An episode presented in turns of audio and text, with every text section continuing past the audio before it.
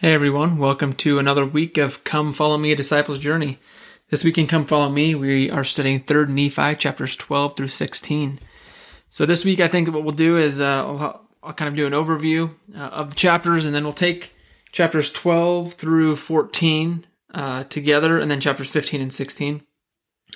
Uh, the reason I want to do that is 12 through 14 uh, are very similar to the Sermon on the Mount from the New Testament um, from a couple places, but obviously uh, one of the places that that is is Matthew five through seven, and it most closely uh, mirrors Matthew's account of the Sermon on the Mount. Um, because in other places, not all of it was present. That's kind of the, the most comprehensive, and and uh, what we have from the Book of Mormon is, like I said, just similar to what Matthew's Matthew's account of the Sermon on the Mount. Uh, so that's what we'll do this week. Uh, my goal is not to show you every difference between the Sermon on the Mount and what's in the Book of Mormon, but I, my hope is to point out a few of the differences and then let you find others and come to your own conclusions as to why those differences exist. Um, and there are some places where I think it's important why, why it's the same, you know. Um, I don't know. So, uh, and I will share, and that's not to say I'm not going to share why I think some of the differences exist, because I will, but uh, I'm not going to share all of my reasons. I'm not going to share all of the places that I've found and I've um, studied that are different. Like I said, I'm going to leave that to you in your own personal study and, and uh, being guided by the Spirit to know what and how to study and what the Spirit needs to teach you. So, one of the things I wanted to do in in just introducing this week's study is just kind of a invite you to imagine yourself being in the land bountiful at this time. Uh, I mean, obviously, last week we talked about 3 Nephi 11 and the Savior coming, uh, calling the people up one by one to feel the prints in his hands and his feet and his side, and then beginning to teach them about his doctrine.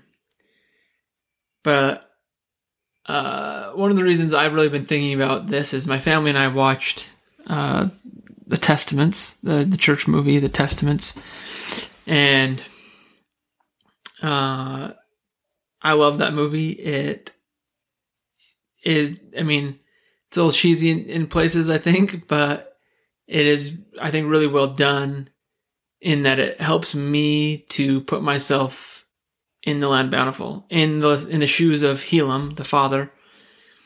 Um, and so that's what I wanted to start with is just kind of that invitation. As you study this, imagine being this people who had waited so long, who had been it had been prophesied for so long that the Lord would come, and now finally he was there. This was the culmination of centuries of not only Old Testament type prophets, you know, like traditional when you think of Moses and Abraham, and uh, but also of their own uh, their own prophets, as it were, in in the new land, in the land of uh, the Nephites, in the Americas. They had been that's the they had all been prophesying, and one of the reasons. That, so again, I relate this back to the to the movie The Testaments and why it like just struck me is one of the things that they did so beautiful beautifully in that movie was uh, the dialogue, some of the dialogue, and uh, when the the prophet teacher named Ammoron in the movie is talking there he's pulling there's it's quotes from the Book of Mormon. And so you have quotes from Alma and from King Benjamin and um and others and Samuel the the Lamanite. Though they had all been prophesying and testifying of Jesus Christ the Messiah coming. And now, so I get back to my invitation, now he's there. He's in the land bountiful. Put yourself in their shoes. What had they just witnessed and experienced, right? They had just gone through great calamity and terror and overthrowing of the government and segmentation of of tribes and just utter chaos and I, I mean, like I said already too, but like, and just just destruction. And the reason I invite you to do that, one well, my one of the reasons I invite you to do that and put yourself in their shoes as as you start to study this chapter this week is look at what the Savior brought to them. What what were he spent only a, a limited amount of time with them, and what was the message he delivered to them? What message would he deliver to you? If if he could, if he if he came to your house, what would he deliver to you? So as you put yourself in their shoes, understanding what they went through now, and then compare it to what your life and what you're going through. Compare it to the, our world at large now. Compare it to the fact that we've been told that He has come and that He will come again, and that before He comes again, uh, as the second coming continues to unfold, what are we going to see? We're going to see segmentation and division throughout the world, and we're going to see uh, chaos and destruction and plagues and pestilences, all manner of just wickedness. And and then he'll come and what will he teach us? And I think that we can learn a lot by looking at what he taught the Nephite people. And especially when we remember that the Book of Mormon was written for us in these the latter days.